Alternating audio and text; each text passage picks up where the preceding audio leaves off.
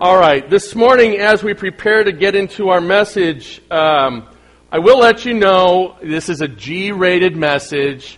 I know it's kind of in vogue for pastors to get up here and talk about sex. We say the word sex, and that brings people in from the streets to talk about sex. Have I said it enough for you yet? Uh, I'm not one of those shock jock pastors. Obviously, I have no problem saying the word. Oh, you do? Okay. All right. So now I know a little bit more about my congregation. This is a G rated sermon. We're not necessarily going that route. For those of you who are looking forward to it, there will be about 30 seconds of that, and we'll, we'll keep you posted. Um, if you need, now we'll just move from that to who needs a Bible? If you need a Bible today, please raise your hand. Our ushers will get you a Bible. So keep that hand up high. We've got one over here. Anybody else? And all right, fantastic. This morning, as we get into this idea of romantic relationships, I just want to forewarn you. It's going to be a two part series. Uh, now, the challenge is what do I mean by romantic? I'm not sure.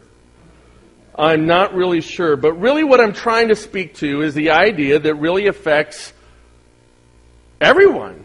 It truly does affect everyone. So, as I look around the room, I'm going to look at. It's kind of bright right here. Um, you look at Dave all the way back there in the dark in the booth. Dave, are you currently involved in a romantic relationship? Fantastic. That's good to hear. And the object of your desire's name is? That's fantastic to hear. Rachel. And uh, then I'm going to come over here to my nephew, uh, Devin. Devin, are you. Now, don't worry. Parents are in your room, and you are my nephew. So if I didn't know about this, I, uh, we're going to have a talk later. But are you currently involved in a romantic relationship? No. So, see, Dave is in one. Devin's currently not. Do you look forward to one? No. He says no. Okay, you can sleep during the sermon. All right, you got it. Imparto, in facto, Davidio, or whatever. All right, uh, let's go over here to my man, Cody. Cody, are you in a romantic relationship? Fantastic. But I have seen you dressed up in a tux and in a limo, and there was a female companion there. What was that all about? That was prom. Right? Okay, so let's move on. Let's get over it. The man's entitled to go out every once in a while and rent a limo, apparently, and dress in a tux and spend a load of money. Um, well done, buddy. You looked good in those pictures. Are you currently involved? You said no. Are you looking in the future, maybe distant, maybe not too distant, to be involved in a romantic relationship? Fantastic. Pay attention to these notes, buddy. All right. Roger Bensing. Why is everybody laughing? I don't, I don't get this. Roger, are you currently involved in a romantic relationship? Woo! That's all that needs to be said right there. Listen, what am I trying to do? I'm trying to set the table that you may be single, you may be a widow or widower, you may be currently involved in a relationship, you may be divorced, you may be looking towards a relationship. This subject affects all of us. And so I want you to pay attention carefully. Look at it from the perspective that you're coming into this message. All right? Because this doesn't just factor into one dimension of relationship. And you'll see why. Um, you'll see, hopefully, you'll see why by the end of the day. You'll definitely see why by the end of the second part of the series. Let's ask God to give us some guidance here. Father, we ask that as we examine this area that is challenging, that's difficult, that affects all of us, but it is so rewarding. Lord, we're going to have our, our concepts, our proclivities towards the idea of romance kind of tossed up in the air here. And so give us clarity, give me clarity of speech, and let your word speak to our hearts so as to avoid unnecessary sorrow, unnecessary challenge, unnecessary difficulty, but that we might experience the great love that you have for us. Thank you, God. Speak. Amen. Well, so I need to define romance. And I went to uh, the internet, because that's a great place to get definitions. It says that roman- the word romantic means conducive to or characterized by the expression of love. It's fantastic, okay? You guys all got that? All right, there's some three syllable words there. Some of you will catch up in eventually, and you'll grasp that. So, what does that look like? What does that mean? Uh, let me just suggest this. That some of us may think that romance is tied, and let me help those that are younger in the crowd and maybe some of those who are in the midst of romance, maybe some of those who are convinced romance is dead. I'm definitely going to shoot up in approval ratings with some of you who cannot stand my little cute sayings that I throw at my wife here all the time, and you just roll your eyes. These are men, by the way. All right, so you had me at hello. Notice it was all women that finished that statement. One of the great romantic lines, right? Of all the bars in all the worlds, I had to walk into. I I don't even know what that quote was. I just wanted to see what you guys would say. There's a struggle for power up here. So, listen, my wife loves flowers. And uh, we were blessed when I, when I first arrived here. We, we came, we had sold our house down in Southern California, and uh, we made just enough money to pay off our, our car loans and, and uh, do a couple other things, and then go on a trip that we wanted to do for our 10th anniversary. And so the church was very gracious.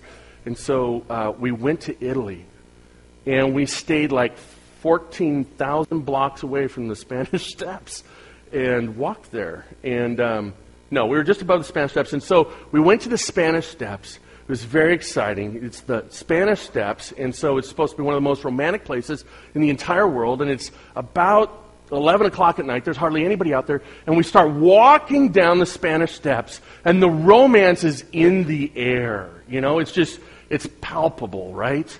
And, uh, and as we start, a, a, a gentleman, a kind hearted gentleman, with a rose walks up. And I'm thinking, how nice, he wants to give me a rose. No. So he starts speaking, and I'm going to spare you my Italian because it's going to sound Irish. Okay? But he, he starts speaking and, and, and, starts pressuring me to buy a rose for her. And I'm like, no, no, no, it, it's okay. And I know she loves flowers, but I'm like, ah, you know, this isn't, this is.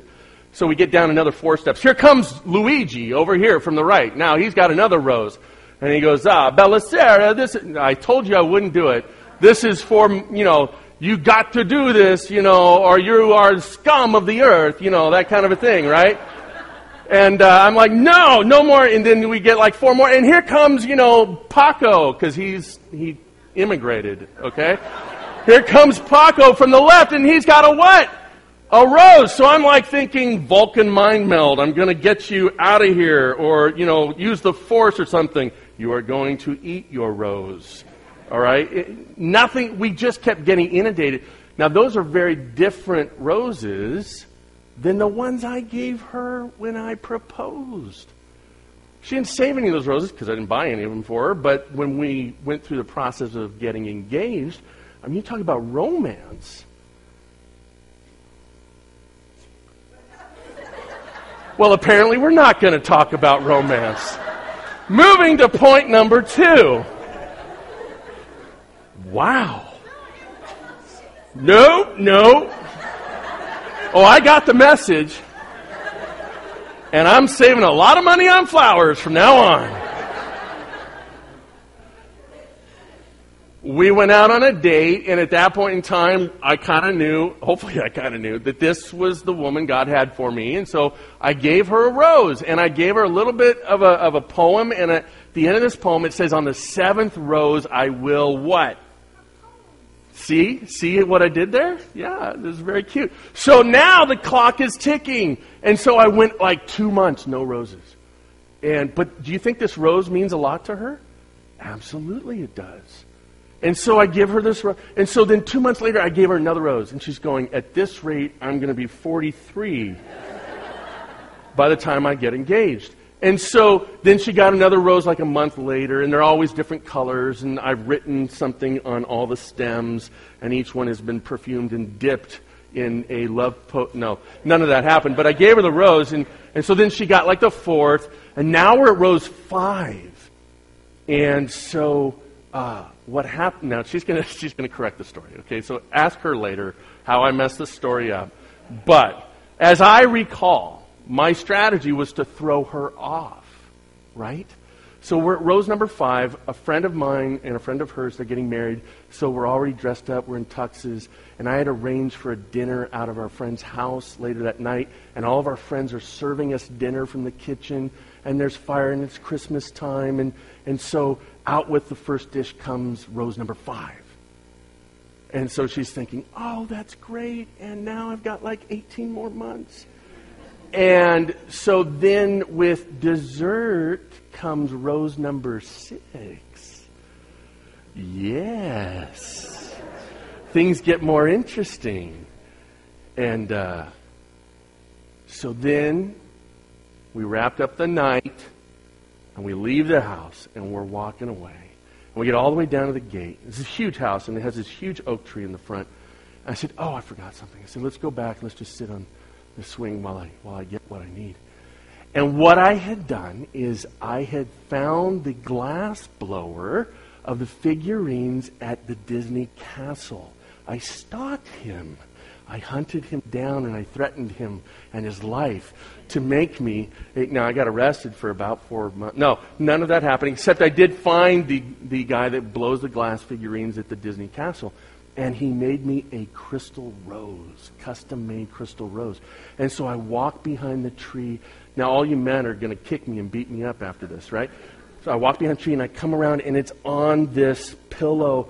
And then I give her this crystal rose and propose. And it was just this great thing, except then an earthquake happened like 18 months later. And crystal roses don't last very well in earthquakes. But she still has the shards of glass.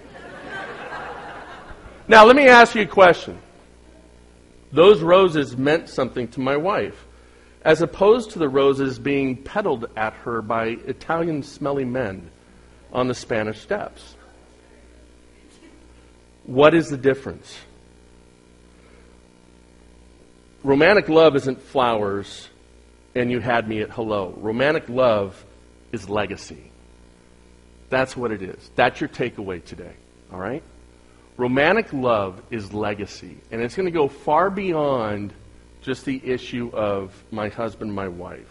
And you'll see that in a minute. But let's address that a little bit, you know, just some of the challenges of truly knowing what this means and what it looks like. There's a couple guys that may give us some insight to what I was talking about. Dave?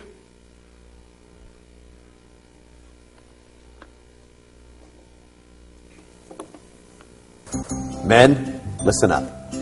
We know year after year you find yourself struggling, maybe trapped or even paralyzed by the daunting task of trying to figure out just how to treat your lady great on Valentine's Day. It is time that we dare to be different men. Desperate times call for desperate measures. So we got desperate, and we went where no man is welcome. We went to Pinterest. Yes, gentlemen, we went to Pinterest. Don't judge us. Just listen. You may ask, why would you do such a thing? Why would you go to such a scary and overwhelming place such as Pinterest? Well, men, there's only one answer. We did it for love. And you know what we found? First, we saw a ton of pictures of Ryan Gosling. Then, we saw a lot of pictures of houses and things in houses that we could never afford. And then we found our wives' profiles and saw the things they are interested in. Granted, most of them were craft projects, but we decided to give them a shot anyway.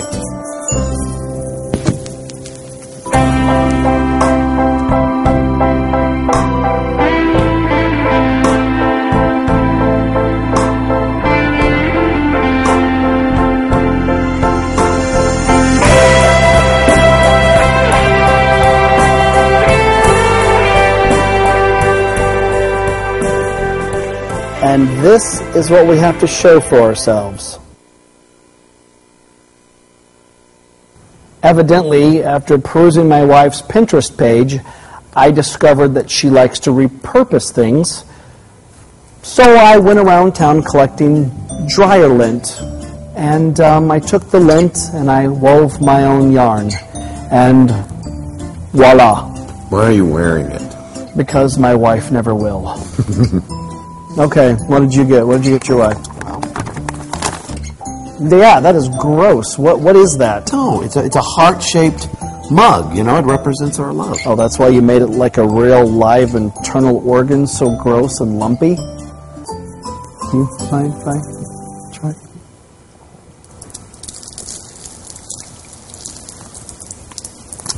It has some um, some structural integrity issues. Mm-hmm. I'm working on that. You know what? It doesn't matter.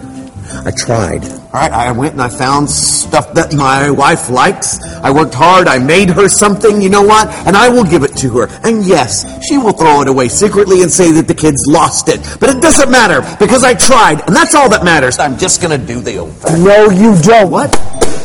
You broke my heart. And you're about to break your wife's heart, sir. You will not give her chocolate candies.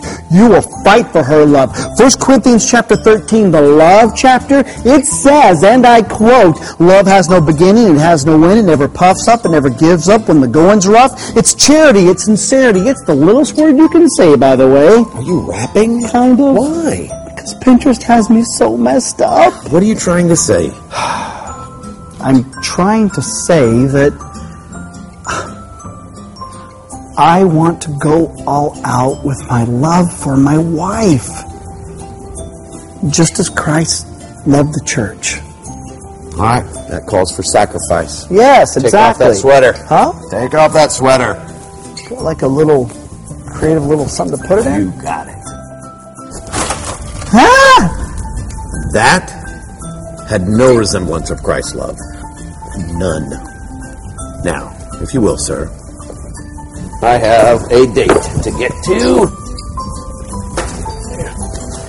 That's not what we were talking about.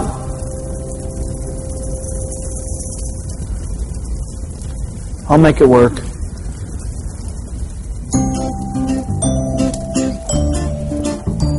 So, part of the challenge of knowing what love is and what we're talking about this morning is knowing what love isn't. And I don't make that up myself. I wish I could say I was brilliant enough to think through that, but Paul has actually covered that basis for us. And that's where we're going to be. You heard reference 1 Corinthians 13. And so go ahead and turn there in your scripture. It's towards the end of your Bible, middle of the New Testament, 1 Corinthians 13.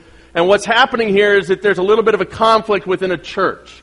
And it's really based out of competition. In 1 Corinthians 12, he speaks to the congregation about their practice of their spiritual gifts. And th- how many of you are task oriented versus people oriented? And that's kind of what he's speaking to. Is that the church has gotten into competition of their tasks and their abilities and the demonstration of those abilities, and it has created an opening for ugliness to creep in. And so, right in the middle of chapter 12 to 14, which is a continuation on the idea of the gifts, he pauses and he stops and he says, Listen, if I do all these incredible things, but there's no love involved, it's pointless.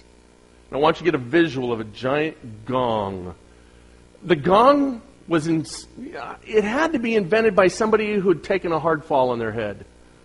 Okay, I, that sound is, and I'm sorry, all you percussionists, but it is just, it's not a pleasant sound, but it makes a really noticeable noise.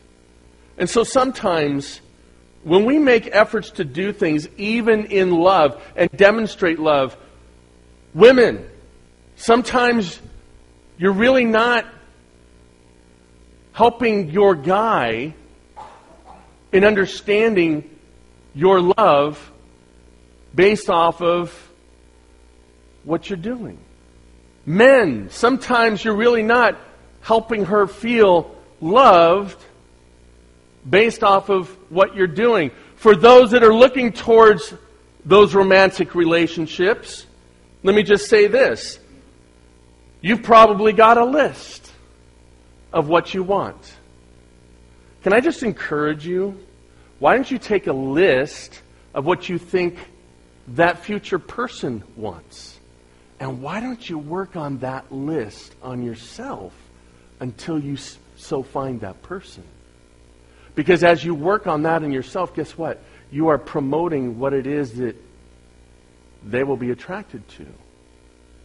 For the individual that has suffered difficulty in relationship, that has been hurt in relationship, or estranged in relationship and love, and maybe there's a bitterness that has resided, that has encamped in your heart, can I just encourage you that what you're about to hear is going to free you?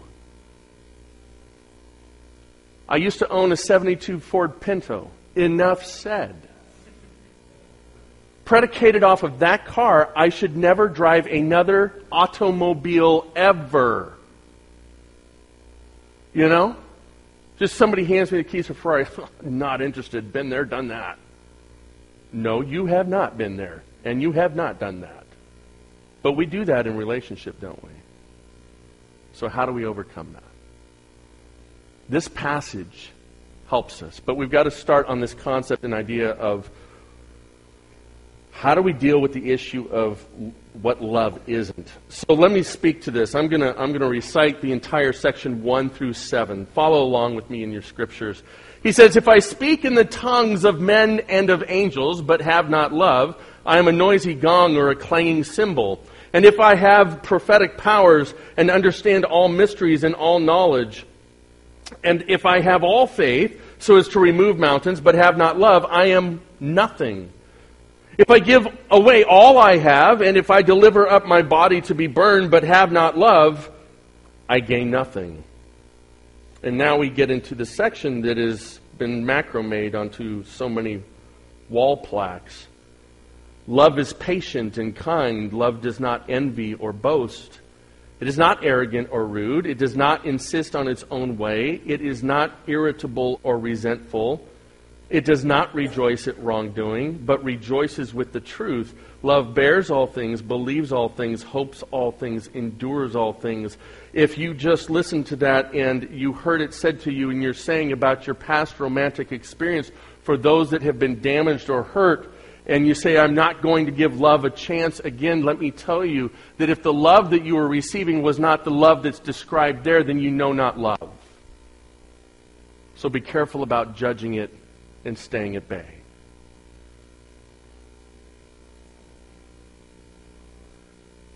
This morning, I'm going to give you six different words that the Greeks had for love. Number one is agape. How many of you ever heard the word agape? Raise your hand. You guys are such good church people. You've all heard all about agape. Well, some haven't, so let me cover it. Agape love is the love that is often referred to as the love of God. But let's give it a little bit more definition, shall we? The, the, the, best concise idea I can ingrain into your, your soul and your mind here is this idea of selfless love extended to strangers unconditionally. That's agape love. Eros love, now what do you think this is? Okay, I, am going to even say that, you know, my man Dale over here with the bubble letters, um, you know, have you ever taken Greek? He's not taking Greek. What do you think that kind of love is, Dale? Eros. Sexual love. Very good. Yes. And so eros, and, and you know, you can extrapolate from your mind all the different words we get from that. Um, so eros love is another kind of love. And our society wants to equate all love sometimes in that fashion. That this is what it's like to experience romantic love. I would say that that's very short sighted. As a matter of fact, the Greeks didn't fully embrace Eros. What's fascinating is that the Greeks saw it as dangerous. They saw it as a fire, a tumultuous fire that could burn you because it could get out of control easily. Does that sound like our society? I don't know. Let's move on. That, that by the way, that was the 5% R rated part of our message today. Uh, Luda the Greek word luda. Has anybody ever heard of this kind of love? Luda love. That's kind of fun to say, isn't it? Luda love. And you know what? It works. It's like an onomatopoeia. And I never thought I would say that word in a sermon. But Luda love is flirty love. Oh, now I got the junior highers' attention. I got everybody's attention. Luda love is flirty love. You know, you're not really committing to eros, but you're having a little fun. You know, you're sashaying through some, some, some opportunities to test the waters a little bit. That's Luda love. Now, isn't it fascinating? We only have one word. And yet we've covered a gamut, in three words, we've covered a, covered a gamut of different things. Philia, F H I L I A, love. And many of you Bible scholars out there have heard about this, that this is uh, uh, connected to uh, also phileo. Um, it's sacrificial love. It's love between brothers. It's a closeness. It's brotherly love. Phil- the city of Philadelphia, right? It's named after this Greek word. And it's this idea of sacrifice, loyalty, friendship. The kind of love that you have that's a deep, affectionate love for a friend. Now, for many of us in church, we've gotten our three, haven't we? Agape, eros, and phileo or philia, right? And we got a bonus one, luda, which some of us are really excited about that whole idea. Now here comes some more bonus. Pragma. What do you think pragma, the Greek word pragma, might fit with? It sounds like one of our English words, doesn't it? Pragmatic, pragmatism. This is the idea of commitment. That love is demonstrated by long, enduring commitment. This is the kind of love that you see and is exemplified by those who have walked through storms together and have made it. Pragma love. And the last one, which each of you should really be interested in, is called philautia, and it's the love of oneself. And it can be either bad or good. It's the love of oneself. So we have these six ideas or concepts of love. For the most part, when we're looking at 1 Corinthians 13, it's, it's not actually even the most part. The love that they're talking about is agape love. It's agape love. And the, the reality here is that if we were to practice this kind of love in our romantic relationships, you see, the other comes pretty simply, doesn't it? Luda love comes very simply. Eros love comes very simply. Philia love comes somewhat uh, simply. Um, I just shut off my notes here. Thank you. But the other, agape, we have to work at it. We have to work at it. And it is agape love that actually gives us the ability to experience the depth and the brevity of a legacy of love. But Paul starts out talking about what love isn't. And so I want to show one more video here. Let's go ahead and watch this real quickly, and you'll get the message of, and we're going to kind of set up what Paul's saying love isn't.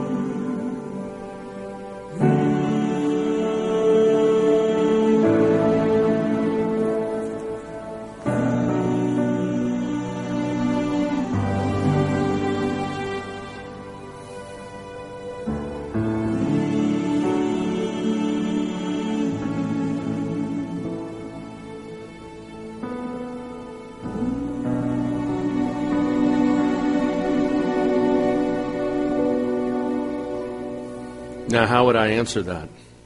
That's very sobering. And I specifically took the time to show that video because not many of us speak with the tongues of angels. So we may not be able to relate to what Paul's saying in these first few verses. But remember, love is a legacy. That there's something powerful when love is connected to an action, and that this is what Paul is saying.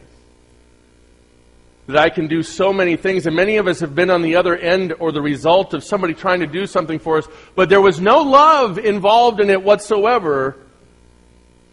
So it carried no gravitas, it carried no emphasis, it never pitched its tent in our heart it had no remaining quality.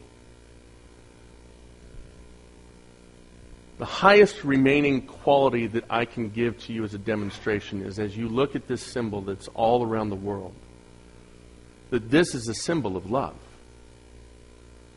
That when you see this action, it's not just a couple cross beams of wood intersecting and thrown up on a wall. It has significance, doesn't it? Because no greater love exists than what? Than someone lay down their life for a friend. No greater love. Do you want what you do to have a lasting legacy? If that's the case, do it with love. And there's a crazy side benefit to this.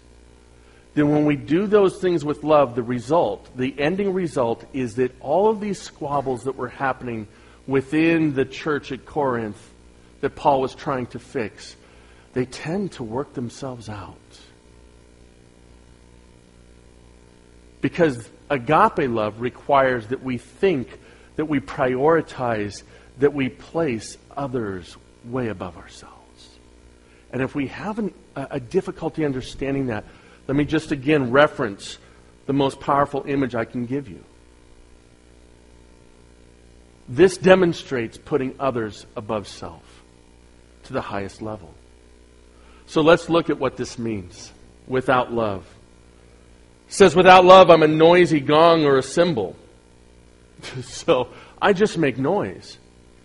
Have you ever had somebody in love promise you something and never follow through? Guess what? Next time that person makes a promise, they're a noisy what?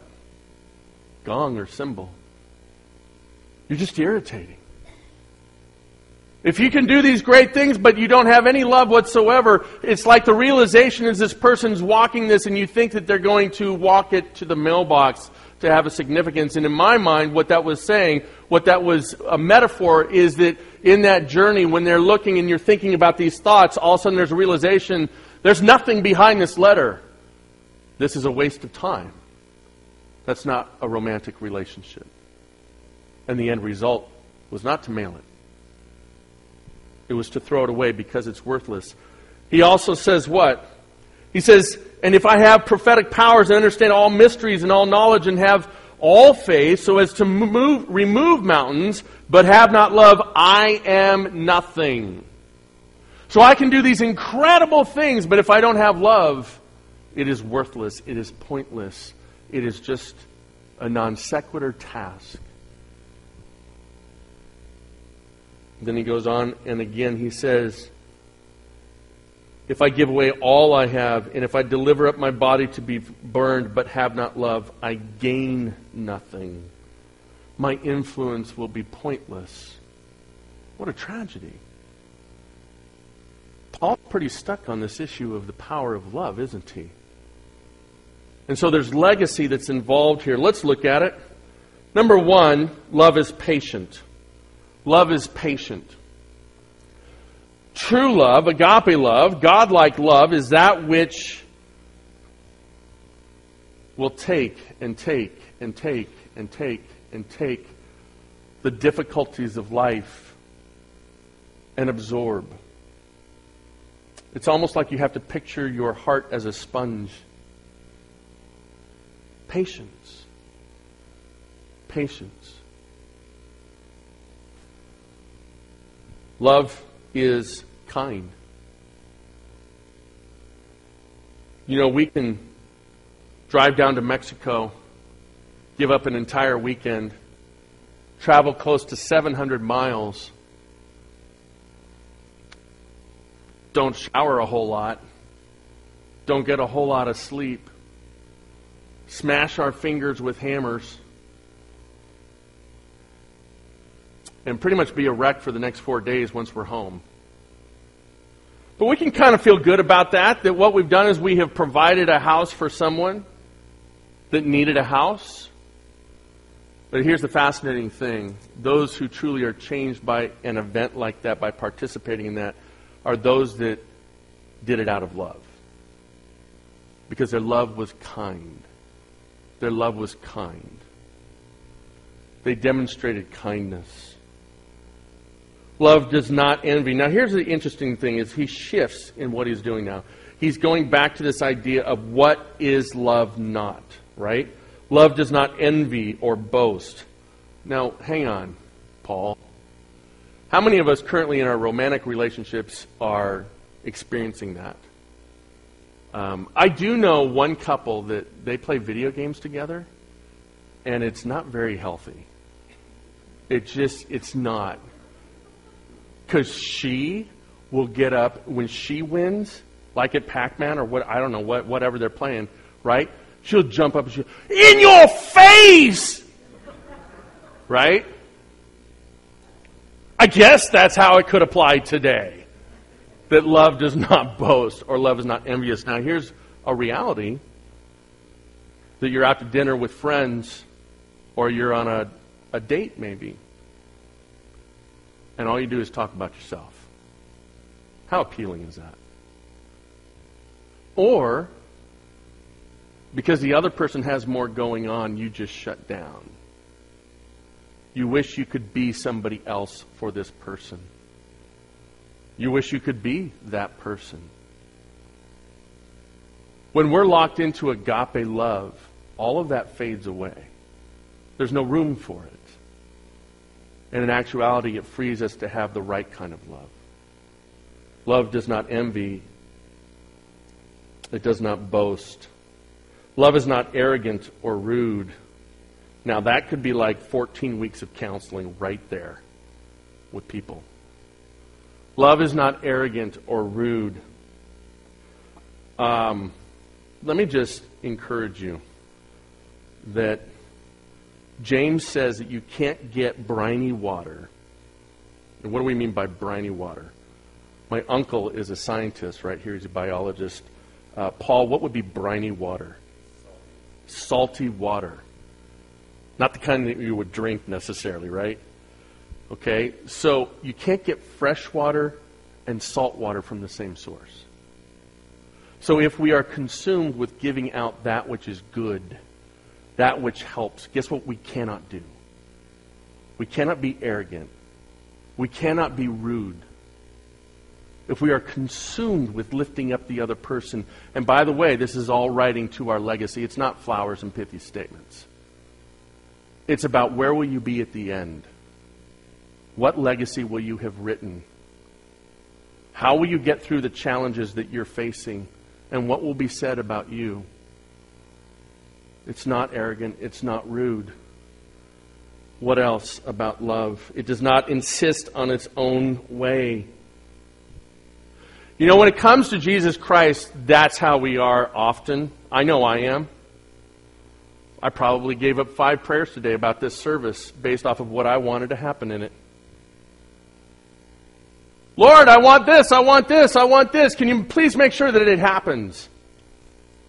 Instead of Lord, you know all, you see all, you understand what's going on within people's lives. And so I'm going to hand this over to you, and you do with it as you see fit, and open my eyes so that I can walk with you in that. How much more powerful? How much more of a legacy? We didn't have prayer scheduled today like I gave up prayer, but that was because that's what God asked me to do. And that's how we'll try to do our services here.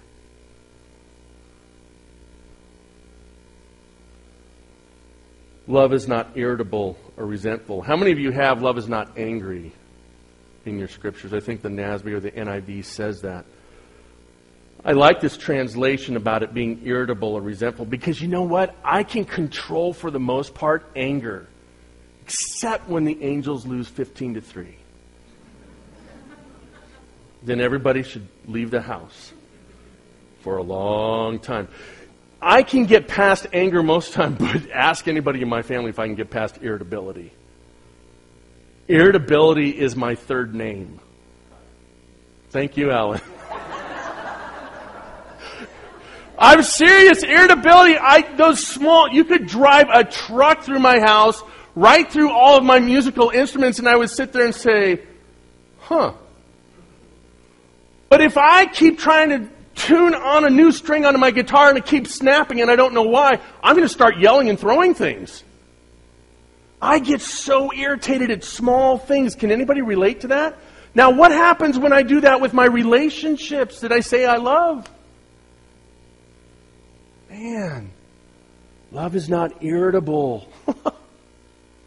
and when I see my family, when I see those around me that I care deeply about and that I want to truly love, when I see them with the eyes of Christ, those things melt, don't they? They melt. Well, the challenge for me is to love with agape love. And if I'm doing that, my legacy will not be my children standing at my memorial service and saying, Yeah, Dad had, uh, you know, the big problem with small things. Hopefully, I've got at least another 10 years left of me. I can turn that one around. Love does not rejoice at wrongdoing, but rejoices in the truth. Do you know that this is one of the best things for marriage counseling? Most counseling happens because of challenges with expectations, and broken expectations or unmet expectations create conflict, and then conflict shuts down communication. Everybody thinks the problem with marriage is communication. No, no, no. It happened way back here. Now, who gets to say what's right in your romantic relationship?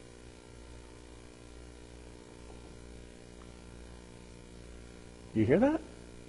It's the sound of air molecules bouncing off each other. That only happens when y'all are thinking deeply about something and God might be moving. Here's what Paul discovered that if you focus on what God has set up to be right, and that becomes the expectation, guess what? You start to avoid all these little irritations because it's not opinion versus opinion. That love prefers the other person, love sacrifices for the other person. Jesus demonstrated that for us, didn't he? Tell me what is right about God Himself sending His perfect Son to die for those who will mock him, crucify him, reject him, spit on him. What is right about that? That sounds a little loopy in my book. Tell you what's right about it is that God determined that. And in His infinite love, in His infinite sacrifice, and the glory of His character, in spite of what is wrong, in spite of sin, in spite of men's selfishness, God said, I'm going to love in spite of that. I'm going to rejoice and I'm going to follow through in what is true, what is good, what is right. And it is only because of that that we are offered freedom and salvation. So this morning, my question is this What is a romantic relationship? I don't think it's pithy statements and roses. I think it's what you write down through your actions through love every day with those you care about deeply, or even those that you eventually will care about, or those that you used to care about.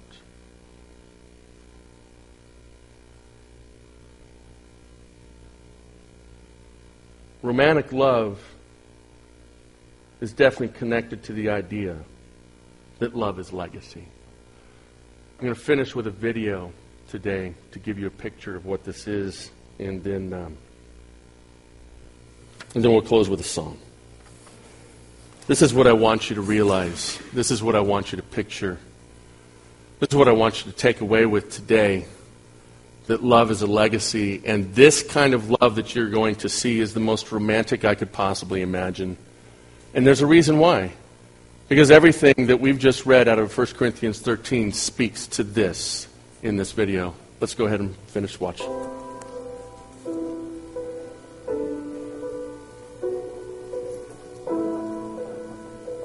I don't count it a burden, whatever, to have to care for her. I, I need to do everything. From the moment she gets up to the moment she goes to bed, I do absolutely everything. Um, clean her teeth, uh, shower, dress, everything. And um, but it's it's a privilege. I count it a great privilege to to care for this one that I've loved all of these years and continue to love. This is the year when we'll celebrate our 50th wedding anniversary.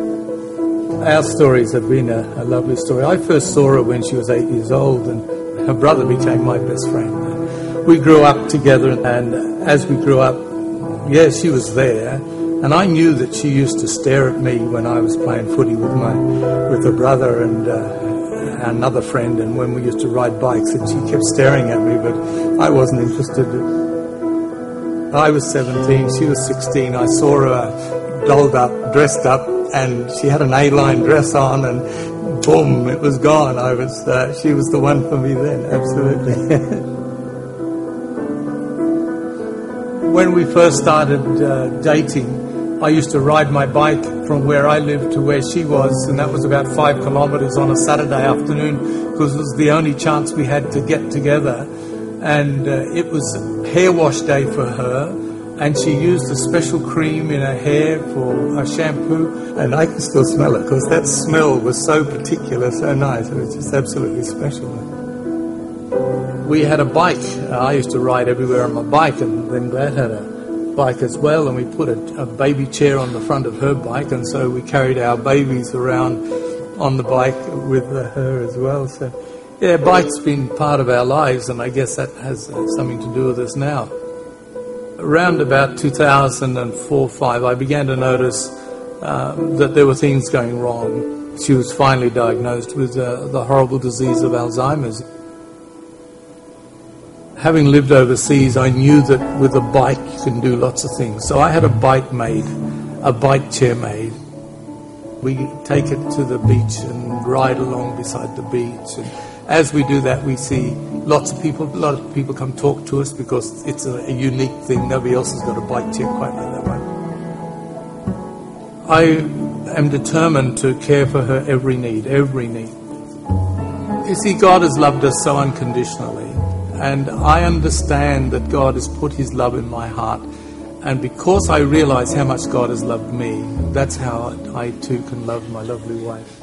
She has done so much for me over all of these years. Now she can't, but I can, and I can return her love. Uh, and it's a love that, uh, well, to me, means I can do everything for her. She's my princess, I'm her William, and I wouldn't have it any other way. Would you have it any other way? No, no, not at all. We love each other.